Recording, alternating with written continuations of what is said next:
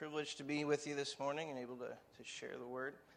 Um, noticed I'm not only a student of the Old Testament, just Bible in general, and theology and church history, things that really something that interests me. And I I've been studying it formally for a long time, but I also grew up in it with my dad as the pastor and listening to his his messages and him kind of. I, in high school, I tried to get him to teach me to learn Greek, but he kind of just gave me some books and I think maybe he'd forgotten it enough by then. He was didn't didn't want to admit it though, or something. But um, but that kind of passion has stayed with me, and it's um, a privilege to be able to to be here and sh- and use that um, to share with you. Um, let's see. Now I should mention that Matt is is kind of a tough act to follow, so his range of motion might be from the piano to the keyboard there, but if I get outside these two stands here, that'll probably be pretty exciting. So just, uh, just you know, fair warning if I'm not bouncing it back and forth across the stage like a ping pong ball. But, um, mm-hmm, just, just to the left, yes. All right, so let me just uh, open with a, a word of prayer. Heavenly Father, just thank you for the opportunity to be with this, uh, this body and worship together and to uh, exalt your name in song and in, uh, in reading of your word and in uh, preaching and teaching. Just pray your blessing on these few minutes that we have together and that you would uh, uh, be present powerfully in this, in this room and um, that the gospel would be preached and you would be glorified. In Christ's name.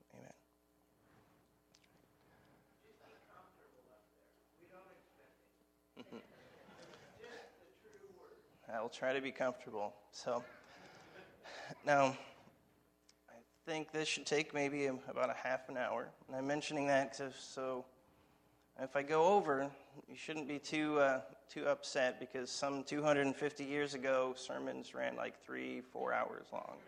So, 35 minutes, three hours, you know, it could be worse. So, right, but today we're going to be looking at the, uh, the book of Ruth. I want to start with telling you a story.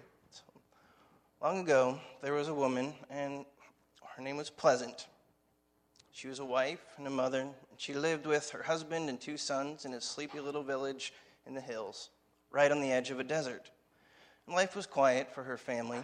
Her sons were growing into handsome young men, still too young to marry, but Pleasant knew they would be good husbands someday, just like hers was. But their quiet and comfortable life didn't last. There was a drought. They had to sell their food or their land to buy food. Only there wasn't any food to buy in their village. So Pleasant packed up with her husband and sons and moved to the fertile land on the other side of that desert. Her husband insisted they'd only be there a short time, but Pleasant wasn't so sure. She was nervous about moving to a new place and living among new people who did not believe in their God. Now, at first, things went well in their new home. There was enough food. They got along well with their new neighbors. Pleasant was just starting to feel happy and content in their new home when tragedy struck. Her husband died suddenly. Now, he had been quite a bit older than she was, but he wasn't an old man, and he appeared to be in good health up until the end. So Pleasant was left with her two sons, sons who were barely old enough now to marry. So after her husband died, Pleasant wanted to return home. Her sons insisted they stay. Mother, there's, there's still drought back home, and we do not yet have enough money to buy back father's land, they said. They did, however, have enough money to pay the bride price and secure wives for themselves from local families. So their short time in a foreign land had turned into something of a permanent residence. Ten years go by, Pleasant is getting old. She still has no grandchildren. Both of her daughters in law have remained childless. Now, that alone is a tragedy that weighs daily on Pleasant's heart. But one day she gets devastating news. Her sons are both dead. So Pleasant is left in a foreign land with no family, no money, no way to provide for her daily needs apart from the kindness of her neighbors. Neighbors who do not trust in her God and who still view her as an outsider, even after she's lived among them for a decade. So you may have recognized Pleasant's story as a creative retelling of Ruth 1 1 to 5. So I understand you've been studying 1 Samuel recently. So that's the story of Samuel, David, Saul. And the book of Ruth is sort of a, a prequel to that. Um, Ruth is David's great grandmother. And 1 Samuel tells the story of Israel's rough transition from leadership of the judges to the rule of a king. Samuel is the last of the judges, and Saul is the first of the kings. But his failings lead to God choosing David to be king instead. Now, the stories in 1 Samuel reveal God's faithfulness to his promises amidst hopeless circumstances, where his own people seem to lack the faith that he will come through for them. And the story in the book of Ruth similarly emphasizes God's love and care for those in hopeless circumstances. But instead of a story of salvation for the whole nation, it's a story of redemption for an old widow and her barren daughter in law. Right, so, now, the time of the judges. Uh, it came to pass in the days when the judges ruled there was a famine in the land. A certain man of Bethlehem, Judah, went to dwell in the country of Moab, he and his wife and his two sons. So, this first verse of the book of Ruth is packed with details setting the background for the story. It was the time of the judges, but it was probably pretty late in, in that time. In fact, I think it was likely around the same time as the events of 1 Samuel 1, where barren Hannah prays for a son. And get that counting back from how many generations there are between Ruth and David and Samuel and um, David. So the time of the judges was a mixed bag for the tribes of Israel. Over and over, the book of Judges reports how they turned away from God, suffered, and called out to God again for deliverance. And Judges ends implying that Israel needed a king to break the cycle of apostasy and lead them back to God. Judges 21 25 says, In those days there was no king in Israel. Everyone did what was right in his own eyes.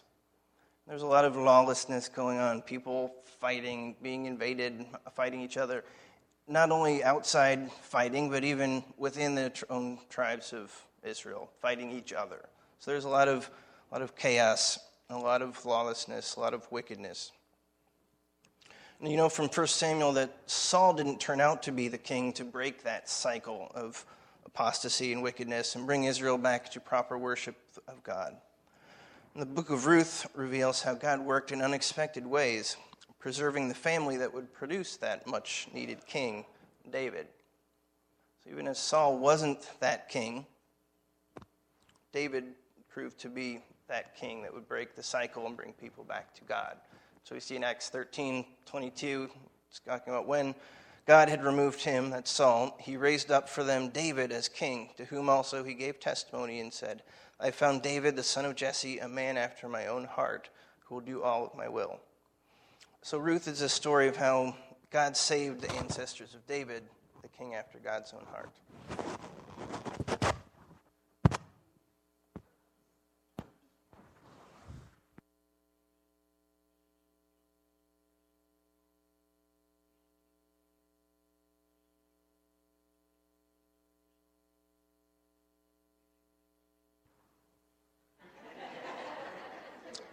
Think I'm back. Well, at least it wasn't one of those mics that goes around the ear, that little cord. I mean, that would just get lost in my beard. There might still be one in here somewhere from last time. Now, it came to pass in the days when the judges ruled that there was a famine in the land. This famine fits right in with uh, the struggles that Israel was facing during the time of the judges. There was a famine. So, for example, in Judges 6, 3 to 5, it says, it might be kind of small, but all right, so this 6, 3 to 5 is talking about Israel had sown, they planted their crops. Midianites, Amalekites, other outsiders would come in and against them. They would encamp against them and destroy the produce of the earth. So they planted their crops, and others would come in and, and destroy them. And they would leave no sustenance for Israel and enter the land to destroy it. And it says, it says they would come in as numerous as locusts. You know, like locusts are known for they just come in, destroy all the crops, and leave nothing left. Right? So, in some cases, famine symbolized God's judgment on Israel for turning away from Him. So Deuteronomy 28 lists uh, the blessings Israel could expect if they obeyed God, but it also lists the judgments they could expect if they did not obey. In Deuteronomy 28 48 pretty well sums up what's happening here in Judges 6 3 to 5, but it could also if, reflect what was going on in, in Ruth 1 1. So this is one of the curses. It says, Therefore you shall serve your enemies, whom the Lord will send against you in hunger, in thirst, in nakedness, and in need of everything, and he will put a yoke of iron on your neck until he has destroyed you. So this uh, curse is part of it will be being hungry, thirsty, and in need. Now in Judges 6, God makes it clear that Israel's experiencing this oppression because of their disobedience. So 6, uh, 6 through 10 here lists out you know, Israel was greatly impoverished because of the Midianites. The children of Israel cried out to God. And in this, usually in this cycle in Judges, then God sends them a, a deliverer to to free them. In this passage says God sends them a prophet, and the prophet tells them, Thus says the Lord God of Israel, I brought you up from Egypt, brought you out of the house of bondage, I delivered you out of the hand of the Egyptians, and out of the hand of all who oppressed you, and drove them out before you, and gave you their land.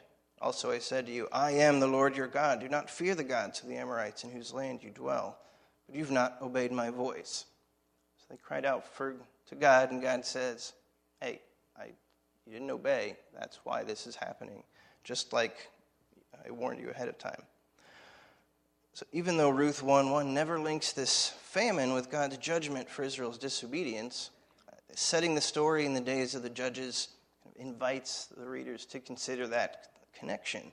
Is this famine God's judgment for the people's disobedience? Or is it just a famine, just a natural disaster? We don't know yet.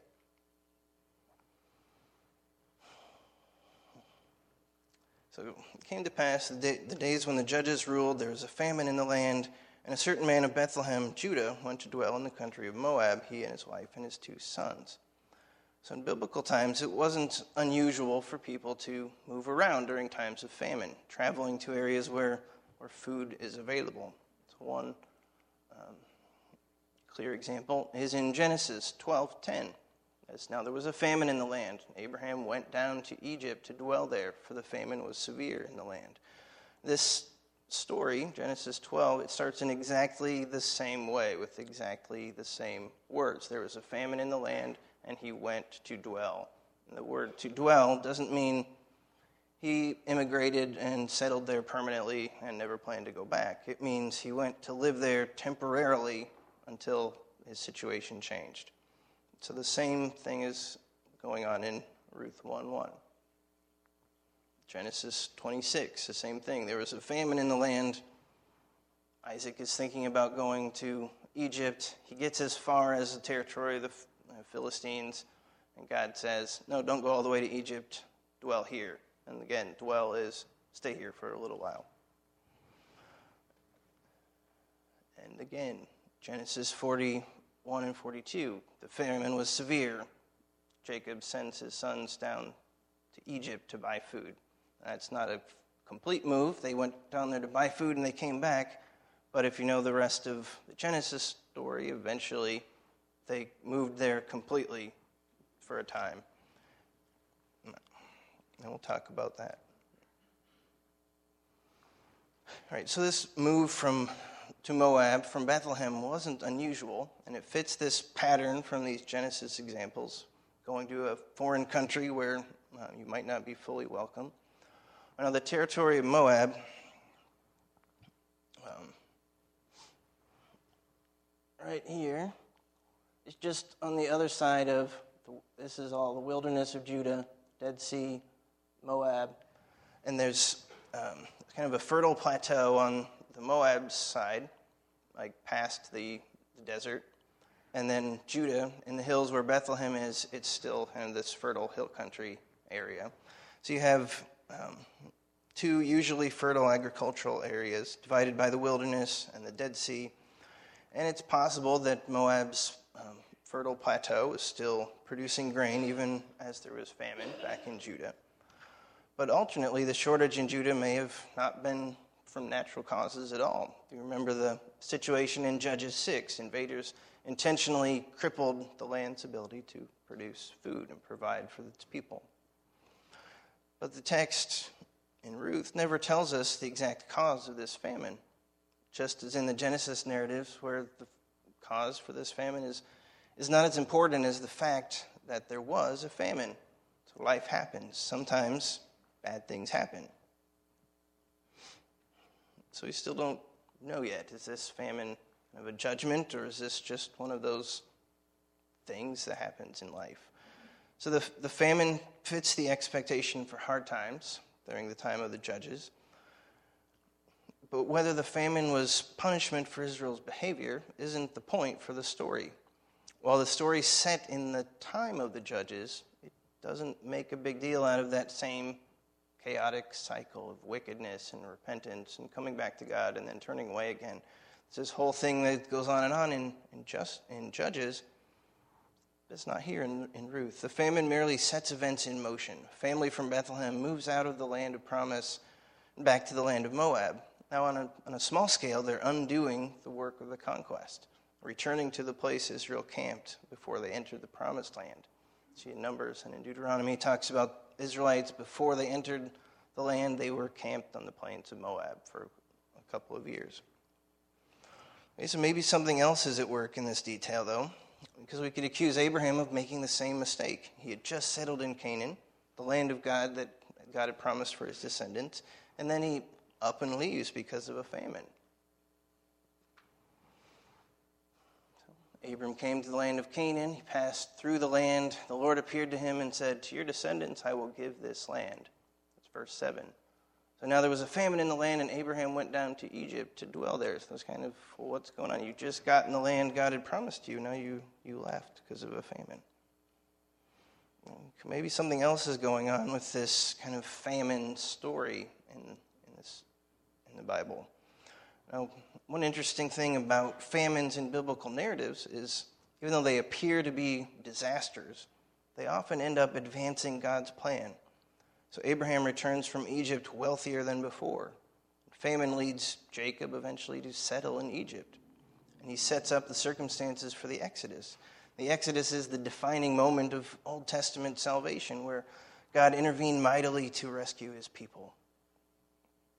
And the Exodus becomes sort of the paradigm for what God's salvation looks like throughout the Old Testament and even into the New, where if you read the Gospel of Matthew, it's setting up Jesus as kind of a, uh, an Exodus type story of God's salvation, God intervening mightily to, to save his people.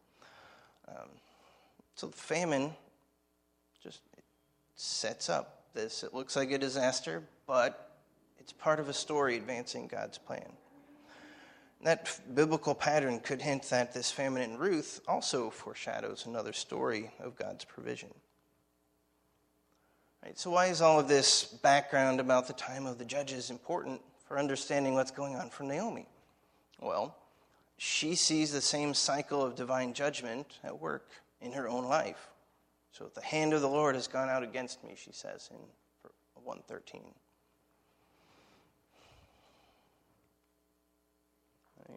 And then once she arrives in Bethlehem, everybody greets her and they say, Oh, is this Naomi? She says, Don't call me Naomi. Call me Mara, for the Almighty has dealt very bitterly with me. I went out full, and the Lord has brought me home again empty.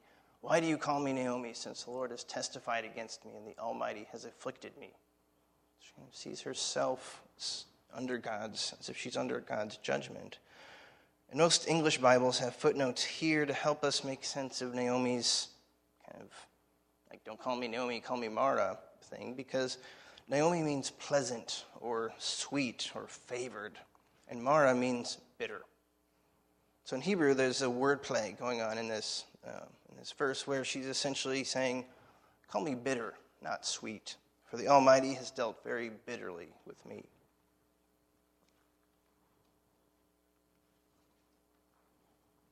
And so, why would Naomi blame God for her suffering, though? Mean, this cycle in Judges shows Israel sinning, God punishing them for the sin. They repent, God saves them, and then they lapse back into sin and idolatry again.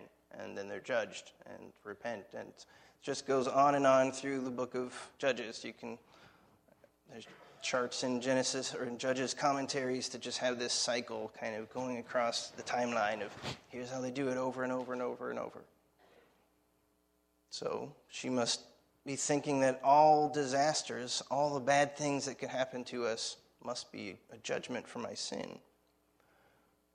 But the text gives us no reason to think that Naomi has sinned by turning away from God. Rather, she thinks God has turned against her. So in 1 8, she hopes that God will deal kindly with her daughters in law and bless them, for example. This is after her sons have died, after her husband has died. They're on the way back to Bethlehem. She says, The Lord deal kindly with you as you have dealt with the dead and with me. So the word translated kindly here is hesed. It's the Hebrew word for God's covenant love, or often translated like his loving kindness, his special, loyal covenant love for his people, his unconditional love. And to me, this suggests that Naomi still trusts the Lord, even through these circumstances. But her belief that God has afflicted her, it also reminds me of the book of Job. I think stories like Job's and Naomi's are in the Bible as correctives against the kind of thinking Job's friends have and that Naomi has here, thinking that earthly suffering works along some sort of predictable formula where suffering equals punishment for sin. She's thinking that I am suffering, therefore it must be God's wrath plus my sin has caused this suffering.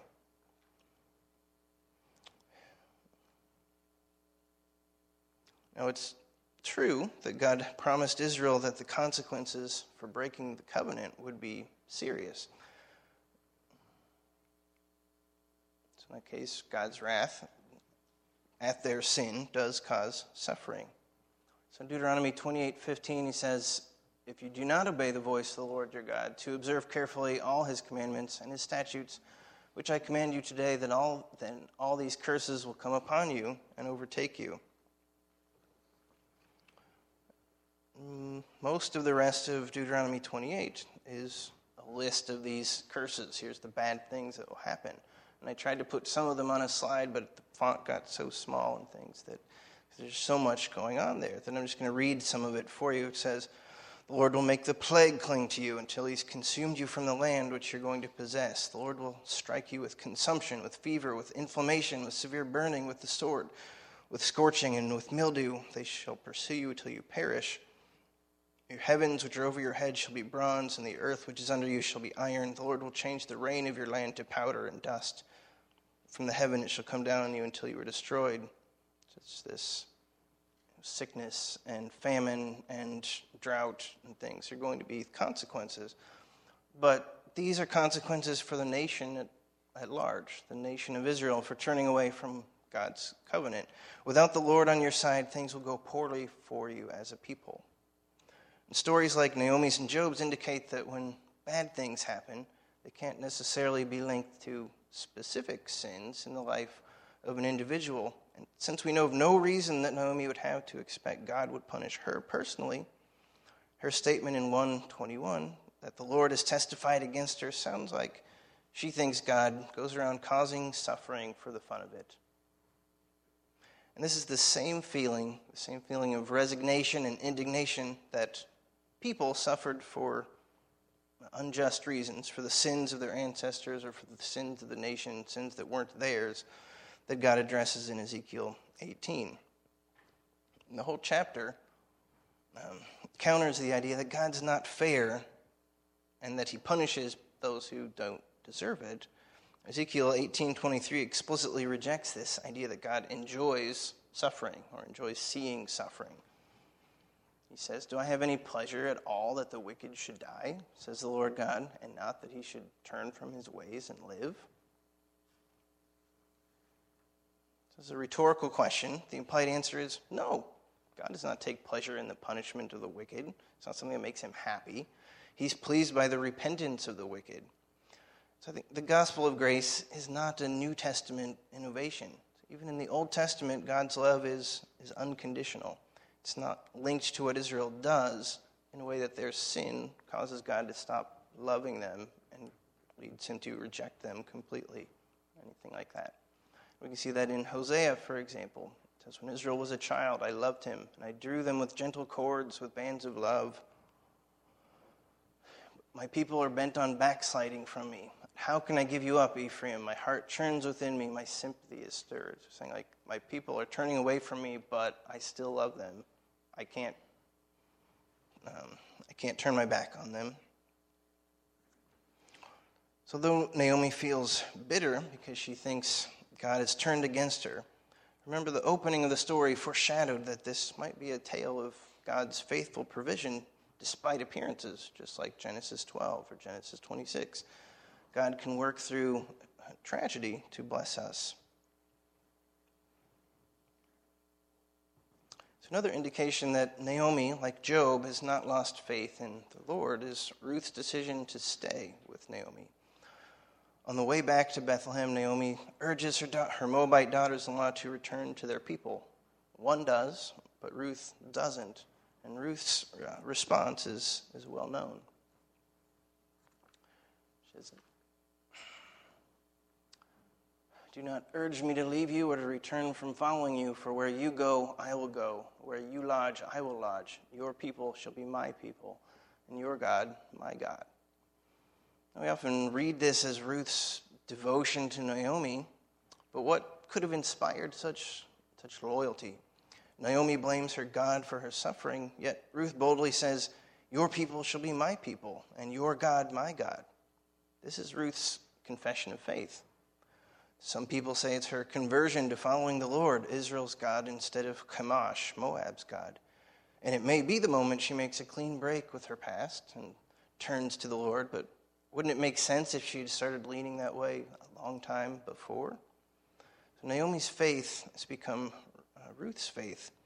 And Ruth wasn't just making a split second decision based on her loyalty to Naomi. She wasn't converting under social pressure. It wasn't like your girlfriend is Catholic and you have to convert so that your, her dad will let you marry her or something like that. It was, luckily, my wife and I are both independent Baptists. Didn't have to, I didn't have to change religions, but that could happen. And there's a history in world religions of that happening, people having to convert under social pressure. I don't think that's what's going on here. Ruth had lived with Naomi for 10 years. She saw Naomi's faith hold through tragic circumstances, but now she saw her faltering. She saw her doubting God's love for her. And Ruth knew Naomi needed her, but she also knew that she needed Naomi and needed to become part of the Lord's people. So the tragedy that befell Naomi and Ruth in Moab had transformed them both. One's faith was tested, the other's faith was found. Now, when they arrived in Bethlehem, Naomi complains of her sufferings. It says that she'd left there full, but God brought her back empty. It's 121 that we looked at. But empty, I mean, what about Ruth? Ruth had to be standing right there, probably thinking that very thing. What about me? Introduce me. You have me. You're not empty. But I don't think Naomi meant to sound ungrateful for Ruth's uh, company. Their world was very different from ours. A woman's place in society was directly connected to the men in her life. Women didn't own or inherit property typically. It wasn't like Ruth could run out and get a job and earn money to support herself and Naomi. Besides that, she had two social strikes against her. She was a widow and she was a foreigner. But Ruth 1 ends with a glimmer of hope the news that they arrived right at the start of the barley harvest. This news is a hint at one of the ways God provided for the less fortunate.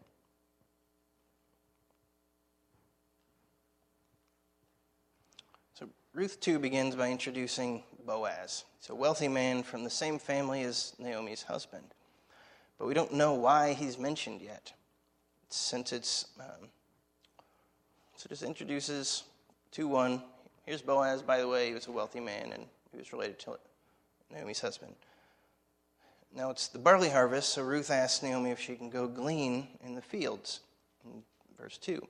And gleaning behind the harvesters was one of the few ways um, that those with no other means of support could provide for themselves. Just see one example in Deuteronomy 24 19.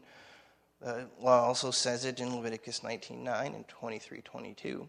It says that when you reap in your field, you forget a sheaf in the field, don't go back for it. Leave it there for the stranger, the fatherless, and the widow, that the Lord your God may bless you in the work of your hands.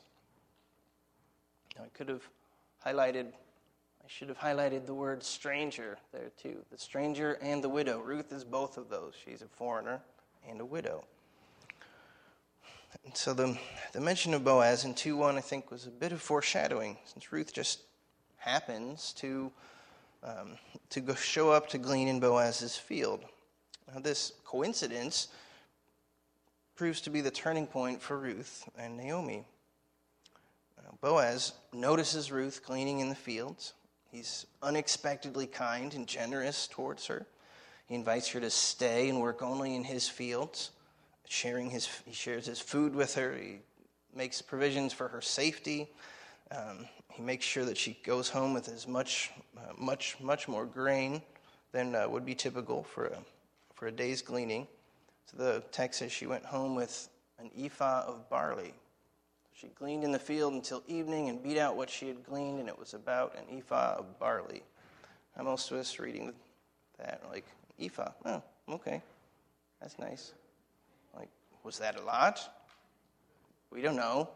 I mean, now some Bible translations even like convert measures and things into like something that we would understand. But so yes, an ephah of barley was a lot.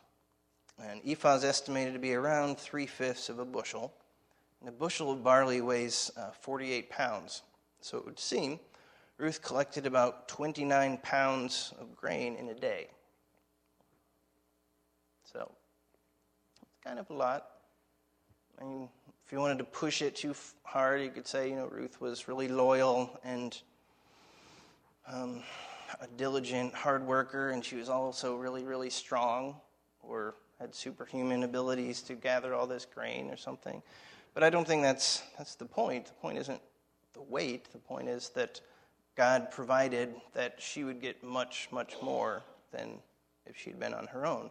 You see in uh, Ruth 2, Boaz tells his workers, to like, hey, don't just forget, the, don't just leave the sheaves you leave accidentally. I want you to forget some and leave them behind for her to pick up. So he instructs them to make sure she has you know, more than enough. Now, from records found in ancient Mesopotamia, we know an average daily ration for a person for grain was about one to two pounds per day. So one commentator says Ruth collected the equivalent of at least half a month's wages in one day. So Naomi's reaction also tells us that Ruth was unusually successful that day. When she sees how much grain Ruth brought home, Naomi says, Blessed be the one who took notice of you. She's like, This was not normal. How did you get that much? Blessed be the one who took notice of you. So at the end of chapter 1, Naomi feels bitter. She thinks the Lord has abandoned her. Now, towards the end of chapter 2, she realizes that God did not abandon them, that He still loves them, and that He has the power to provide for them in ways that they did not expect. So says, Blessed be He of the Lord who has not forsaken His kindness to the living and the dead. And when Naomi says the Lord has not forsaken His kindness, Again, it's that word, hesed, that word for God's loyal love, his covenant love, his loving kindness. God still loves them with his unconditional, loyal love. She thought that she'd been abandoned, but she realizes that God is still, God still loves them. So we're only at half of the book of Ruth, but there's several important truths I think we can glean from the story so far. Now, first, the story shows us that, that God is present even when we feel abandoned. So Naomi and Ruth were going through hard times. It's not wrong to feel grief and sadness during those times, but Naomi wrongly thought that God had abandoned her, or even that he had become her enemy. Second, not only were Naomi and Ruth not abandoned by God, he still loved them. You see that God loves us even when we don't feel loved, Even when we don't feel like we've done anything to, to merit that love. God's love for Naomi and Ruth had nothing to do with their merit. That is, they didn't do something to deserve it. So, this is the gospel of, of grace already in the Old Testament. Finally, the story shows um, that God reveals his loving concern for us in unexpected ways so that we're never without hope. So Naomi did not expect that Ruth would cling to her and stay with her and work to support her. She did not expect that Ruth would happen to glean in the field of a man who would treat her so generously, who was also related to her dead husband. So Naomi thought their situation was hopeless, but she learned that with the Lord on their side, we're never without hope. So, close with, uh, with prayer. Heavenly Father, thank you for uh, your comforting presence when we experience hard times. Thank you for still loving us no matter what and for sending Jesus as the ultimate expression of that love. Thank you for your grace, your unmerited favor that we get through Christ. And thank you that we can trust your power to provide in unexpected ways. Most of all, through the unexpected sacrifice of your Son. And through his resurrection, now we have hope of experiencing your love for eternity. And thank you for that. These things in Christ's name.